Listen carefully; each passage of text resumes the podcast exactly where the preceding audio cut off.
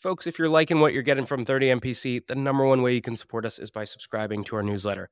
Every week, you only get two emails. On Monday, you get a content roll up of everything that dropped last week. And on Fridays, I pick one topic and I personally write a deep dive on things like how to cold call, how to run a discovery call, or even how to hire an AE. So if you're liking what you're getting here, take two seconds, go to the show notes. You'll see a button to subscribe to our newsletter, or you can go to 30mpc.com backslash newsletter and do it there. We'll catch you soon. Cheers.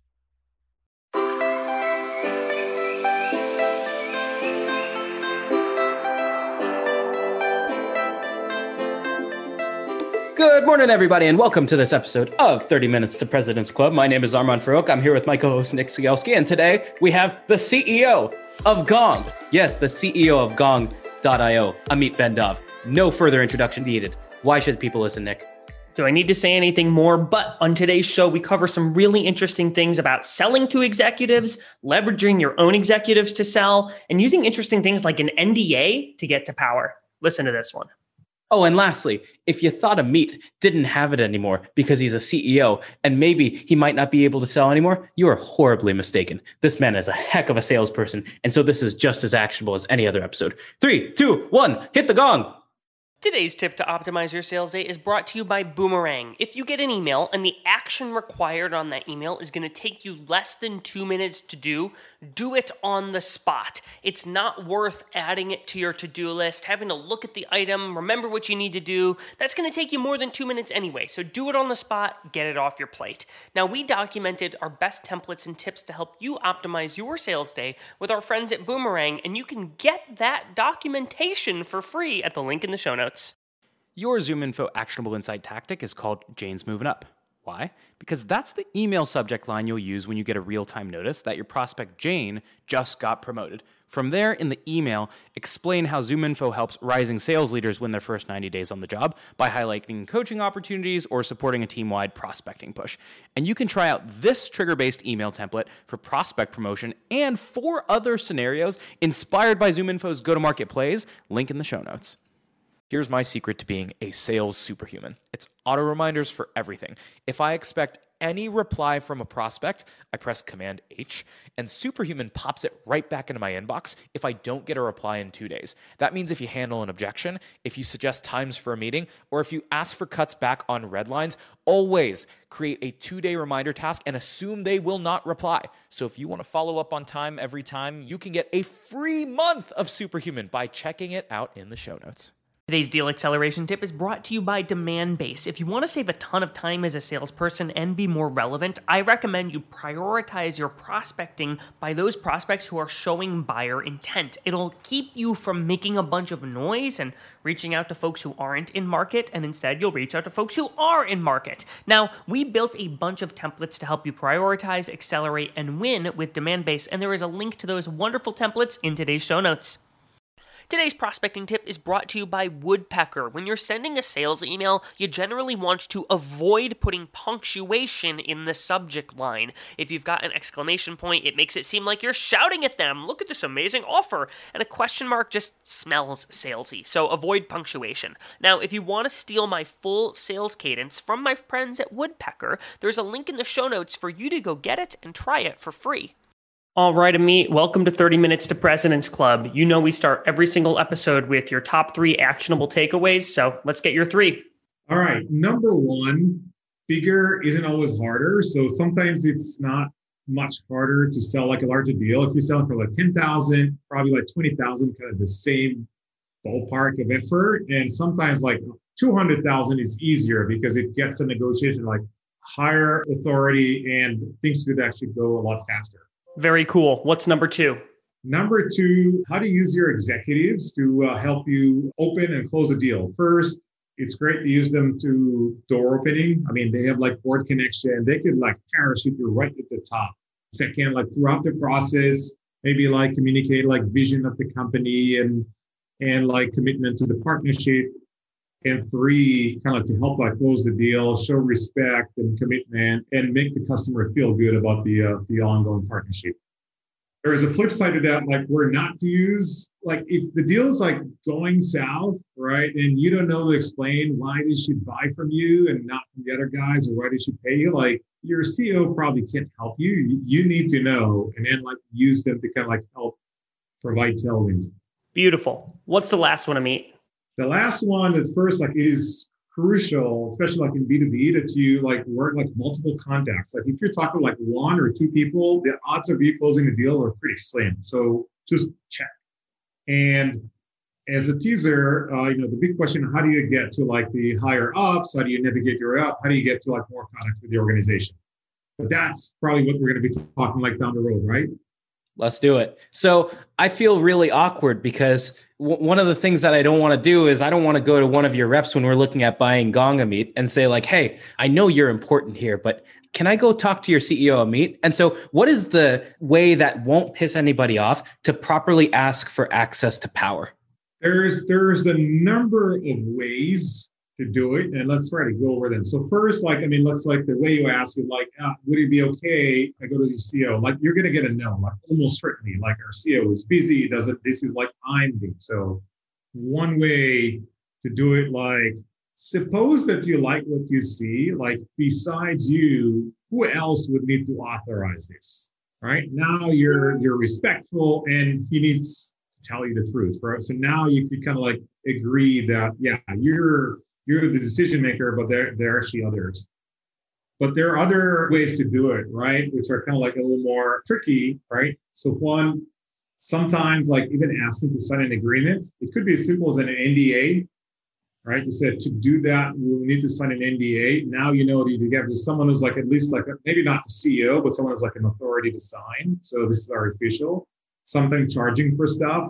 Like if there's a POC or a study or an evaluation, just charging helps you get to other people in the organization that actually can authorize a purchase or any expense. Sometimes if you go back to like point number two, how to uh, use your, your CEO or CRO, wherever it is, says, listen, my my CEO is psyched about to deal with your company, he's he's begging him to speak with your CEO. Do you think there? What are the odds of getting these guys connected? Right. So now it's like power. Speaking of the same level of power, you're not like going and you're not belittling his or her importance. So Amit, I imagine that there are times when somebody's selling something to Gong, they'll use some of these approaches, and you'll be pulled into the deal. And my guess is when you've gotten to a point where Gong is seriously considering buying something to the point that you're pulled into the conversation, it's not meeting number one. It's not even meeting number two. The, the sale has gotten fairly deep into the process, and you need to be briefed on what's happening. And so I'm curious from your perspective, have you seen sales reps do that well when you come into a deal and you need to get some context for the conversation they've had with your organization? And if so, how? The advice like get to the point and i do it sometimes like even in a company people like present a business case for something it's like you know 20 slides and that's that's all good but i would do the thing just you know okay can i see the last slide? Like start the last slide. If we agree on that i don't need to see the rest right? We're done right? And then i might have some questions but just start like why should i care? And like i mean this could really like increase sales productivity by 13% with things like, you know, $1.7 million of saving next year. This is like a $250,000 investment. It's been used by, so now like value and then like risk. This has been using by, by, you know, 20 other companies like us. They're writing about it. This company is legit. I recommend that we do it. So first, like value, and second, like address kind of like the risk and the uh, the concerns. Simple as that. And I find that that's where a lot of times reps will get screwed up is we talked about getting above the power line or getting to power. Oftentimes, what happens is if you start at power and you start going and trying to sell something to Amit and you start going into the demo and showing them every single nook and cranny of your spreadsheet, Amit's going to kick it down, right? You're going to kick it down below power because you're like, this is too in the weeds for me. So you gotta you gotta start with the so what, but at the same time, like you need to get that stuff done. So you talked about multi-threading a deal and how multi-threading a deal is going to make sure that like you have a higher close ratio. So could you walk us through like how do you artfully multi-thread a deal without feeling like you're just like hopping all over the organization all over the place? So first, like know like who your real buyer is and try to get kind of the the lowest ranking person who can actually like make a purchase decision right? So one of my companies, we're like, I mean, we're starting like pitch to CIOs and we're getting their attention. We're like, they'd be happy to talk to us. But I notice that every time they'll kind of like delegate us to the application director because they weren't really the decision makers. It's not a decision they're capable of making, right? Just too technical and they would not force people to buy. So we actually said, okay, we're going to start selling to the IT directors in our domain and actually like shave like two weeks from the sales cycle because we got the person who can make the per they have the budget, they can do it, they're supportive. We're wasting our time with the CEO. So just kind of like the lowest ranking person, they're easier to get to, right? But they can make the purchase. Second, it's easier to go like top down than bottom up. I mean, it's, it's harder to get to these people, right? But once you do it, kind of the whole sales cycle, and and they may say like, okay, yeah, you worked with my team on that, but once the team already got, they know that you're talking. They know that they kind of have like a at least kind of like a high level blessing that yeah, this is something that I, I think is at least interesting. The whole sales cycle takes like a different place understand like who needs to be like typical. So people talk about like ICP, it's like one person, but think about more like uh, ICP is an ideal customer team profile, right? Who's like, who would need to be, it's like, uh, is it security? Is it IT? Is it finance? Just try to map kind of like all the people and be proactive about it. Because usually these people are involved in the decision. Like if we, assuming if you have kind of a timeline for the project and some sense of urgency, like I would recommend that these are the people are usually involved. Let's involve them early so they're definitely legal, right? It's harder to navigate up for the reason that we mentioned. Some people want to block you. They don't want to like bother their boss. And but if you start from the top, it's easier. The one thing I want to go back to is one of the things you talked about is like to get to power. It's very unconventional. Usually you think to accelerate a deal, you want to discount a deal right? You, you want to drop the price so it can close quicker. But you're actually saying you should be raising price to accelerate a deal. Could you walk us through like what that is and, and why you do it?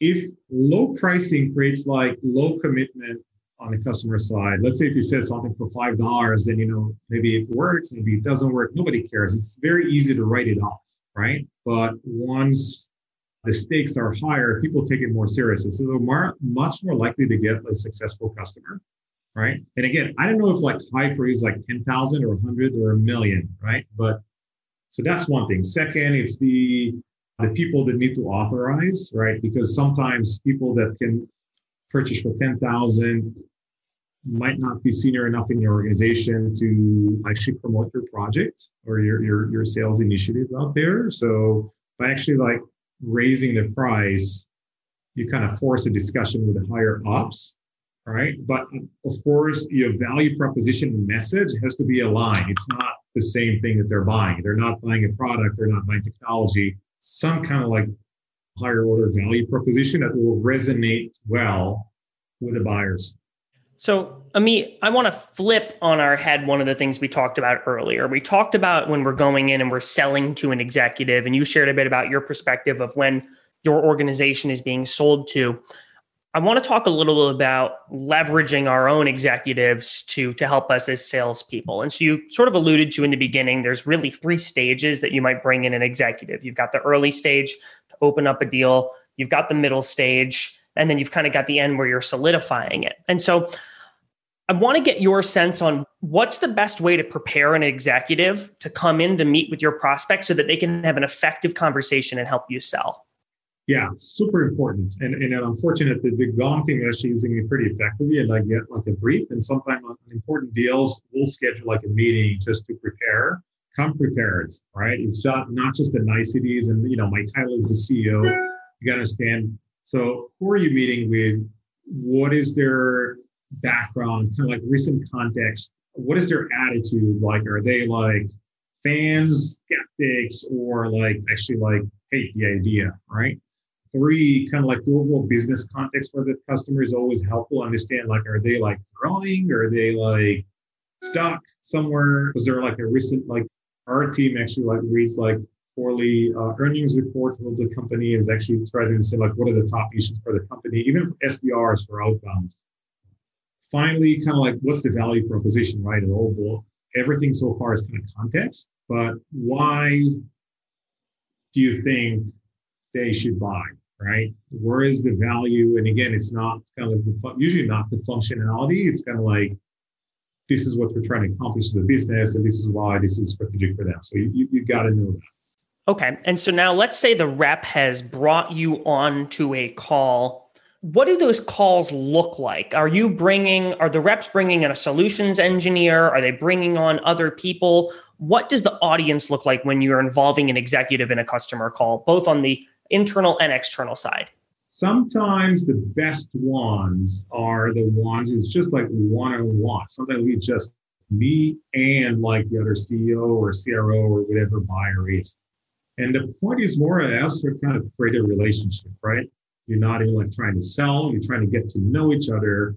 And that's what they really want. You're not necessarily selling the product, it's getting a closer relationship, especially if they're going to make like a big bet on you. They want to make sure that they have access to someone who can help them if things don't work well or someone who's committed. So I think that it's more about like creating a relationship. Sometimes for some of the meetings, there is a more structured agenda right? That is like, here's what we understand. Kind of for me, it could be like a strategic vision of the company, right? Again, it's like they're making a bet on a long-term partner, like especially so they want to know like where is here's what I'm buying today, but where is this going to be like in a year, in two years, and in three years? Answer any questions that they might have. So they ask like, you know, what concerns do you have, so they can hear it from me, right? So I can uh, I can address them. But that's like mostly it's about like who the companies, make them feel comfortable with partnering with you. I love that you mentioned that because the first time I ever brought the CEO of my company into a customer deal, my CEO met up with the CEO of this customer I was selling to, and they met up for lunch in a city that I wasn't even in at the time, and I wasn't there. So all I did was make the lunch re- reservation. And I remember being really nervous that, like, how do I know they're going to do the right thing? And he, like, my CEO is going to talk about the right thing. And so when I got a report afterwards, he was like, Yeah, we talked about how we grew up in the same part of the country for about 45 minutes and we talked business for five or 10 minutes. But the relationship was so powerful that my CEO even helped us do some things internally to win the deal. And so it was almost like they sold each other on working together as opposed to just a, a slide deck. So, I mean, one of the things that I'm sure you get brought into all the time is you mentioned in the prep call that you'll say no to deals sometimes. You say this customer isn't a fit for us for one reason or another. And a lot of times, where we see reps bringing in the CEO is if there's something that we don't have built yet, that we need to get the customer to agree to, and we need to get them to buy into something that we're promising them that we'll eventually have. And so, do you have any do's or don'ts or way of thinking about like, hey, a customer's asking for this and we don't have it? How should we frame that and set expectations with them on whether or not we can deliver there? We don't sell roadmap. Like for strategic customer, we will say like these are the plans, but very it's never like it never gets to a situation where like you need these. We say like, you know, we estimate that we might have it by this, but recognize it's not like a contractual commitment, something that we don't have. So very upfront, we try to stick to what we have right now. That's what people buy. And I find personally, it's a, it's a healthier approach, like kind of long term. You might lose a deal sometime, but that's actually like the, the right thing to do. Well, Amit, this has been a, a, phenomenal question. We ask one question to every single guest every time. And so we talked about a lot of good habits that reps have. We talked about multi threading deals, getting to power, even raising your price to get to power. But there are oftentimes some things that Gong is pointing out. And so if there was one bad habit that every single rep had to break today, what would it be? Just don't overtalk yourself, right? Just people tend to like talk too much you see, I'm, I'm being self-aware now and I'm asking myself if I'm talking too much, but just become like a better listener is important. I mean, that that's all like a lot of other things. Well, everybody, you got to listen up for Amit's last word here. And Amit, is there anything else you want to plug or chime in with the audience before we jump off here? I mean, do I get, should I say like bygone or something? Or yes. This is your moment. Right. Bygone. Plug. Yeah. I mean, my team would be upset if I, if I didn't mention it yeah, check us out. There are actually a lot of tips on our on our on our blog. So all the Gong labs with data points and on multi-threading and and like how to become a, ask better questions, how to navigate your way up. There, it's like real science-based data. So I, am check it out. It's really good. Well, me, I'm actually curious, and Armand, I want to take us for a second off the script because you guys really do put out, out some interesting data. Is there anything recently that you've seen from a data perspective where you said, "Oh, I'm actually surprised by that," that you think listeners should know about? I'm not surprised. I mean, sometimes you don't have to be surprised, but kind of like the data validates things that you know, but and, and quantify. So I think they're especially now, like we got a lot of questions like, uh, should I turn my camera on or not? Right? How important it is. So the question is like, it's actually like your odds of winning are actually double if the camera is on. Off? On. Oh, on. I was like, oh gosh. On, on. And if you wear a Hawaiian shirt, like it's like turbo. I'm just kidding. you can look for that one. But uh, yeah, definitely try to keep the camera on. I know sometimes it's hard to. Uh, there, like, there's a good discussion. Like, should you know, you ask the prospect to do it. I think you should, but not push just hey this is a video conference with a camera that's great. Sometimes people don't feel comfortable right? They might have like kids running around or you know the hair isn't done or, or something. So but i mean it's it's good. If you, if you do it it increases your likelihood of, of winning. That's how you connect with people right? On an emotional level just facial expressions and they see that you're a real person and you're nice and you're good looking or whatever. So uh, yeah turn it on. Armand and i have negative marks in that that department it causes lost deals. well, hey, this has been a blast of a conversation. Is there anything else you want to cover before we jump off here? Uh, no, thanks for inviting me, and I uh, hope it was uh, good. And uh, good luck to all of you. And uh, don't, don't, send me like emails like all of you like next week trying to trying to uh, get or something with all those tips. But well, nobody harass Amit with all of your cold emails, but absolutely the best sales blog that I've personally seen out there. Amazing data, amazing insights, and a, a world class sales team. Amit, thank you for jumping on, and everybody hang on for a 60 second recap email coming up soon. Cheers. This week's actionable prospecting tactic is from 6sense, who shows you the prospects who are most likely to buy so you can get more meetings with fewer activities. Personalizing cold emails requires you to only change the first paragraph in a trigger template. All you have to do is tie the research to the problem you solve in paragraph one, and then switch that out while you leave paragraphs two and three, your solution and call to action, exactly the same. And so we are giving you six of these trigger templates with our partners at 6sense. The link is in the show notes. Today's deal acceleration cheat code is brought to you by Pipedrive, which is a CRM built by sellers for sellers. The best way to drive your pipeline forward is to every single day pull up a list of all of your open opportunities and look at each opportunity by stage and think, what can I do today that will increase my likelihood of winning this deal? That's how you keep your ops moving forward in between meetings that you have on the calendar. Now, we documented five cheat codes that can help you cut your sales cycle in half with Pipedrive. There's a link in the show notes to steal them.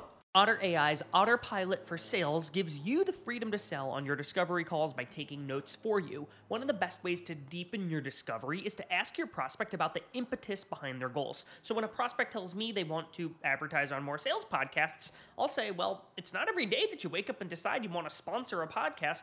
What's causing you to even explore this in the first place? Now, we put together the ultimate discovery checklist with our friends at Otter AI, which you can get for free at the link in the show notes. Your top four takeaways from this episode with Amit Bendov include number one, one tricky way to get to power is ask somebody to sign an NDA. It has to go to somebody who has some power to make some decisions. Number two, one of the things that you think about when getting to power and also multi threading deals is try to find the lowest ranking person who can still make a purchasing decision. Because going to the CEO, the CEO can't just tell finance what to do. Okay, number three, you got to raise prices to get the power. Crazy. Raise prices is going to get your attention from the executives, it's going to get the attention from the board. And then lastly, number four, use your execs at all points of the deal cycle. Bring them in early to get exec buy them, to show them that you're going to get the best service. Bring them in late in the deal so that they have full confidence that you're going to be giving them the best possible service. And then, of course, try not to bring them in only when a deal's going south because there's only so much they can do. Nick, how can people help us out here? Alrighty, guys. So we asked for it on the last show, but we are looking for sponsors for 30 Minutes to President's Club. So if you know somebody who wants to be a sponsor and you refer us to them and they end up sponsoring the show, we will give you a Starbucks gift card or a corn dog gift card. So where do they sell corn dogs, Armand? I think you can get corn dogs at a hot dog on a stick. Oh, or Walmart? Okay, we need to redo that. Well, everybody, listen to the show. We'll talk to you next time.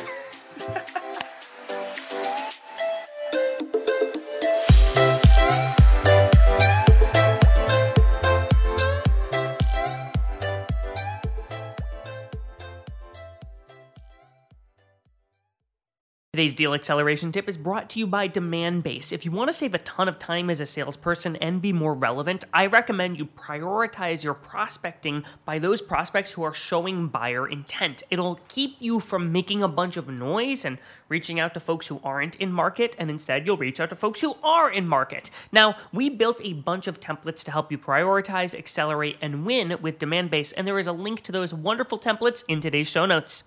This week's actionable prospecting tactic is from 6sense, who shows you the prospects who are most likely to buy so you can get more meetings with fewer activities. Personalizing cold emails requires you to only change the first paragraph in a trigger template.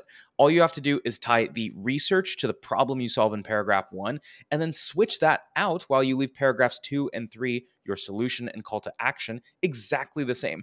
And so we are giving you six of these trigger templates with our partners at 6sense. The link is in the show notes.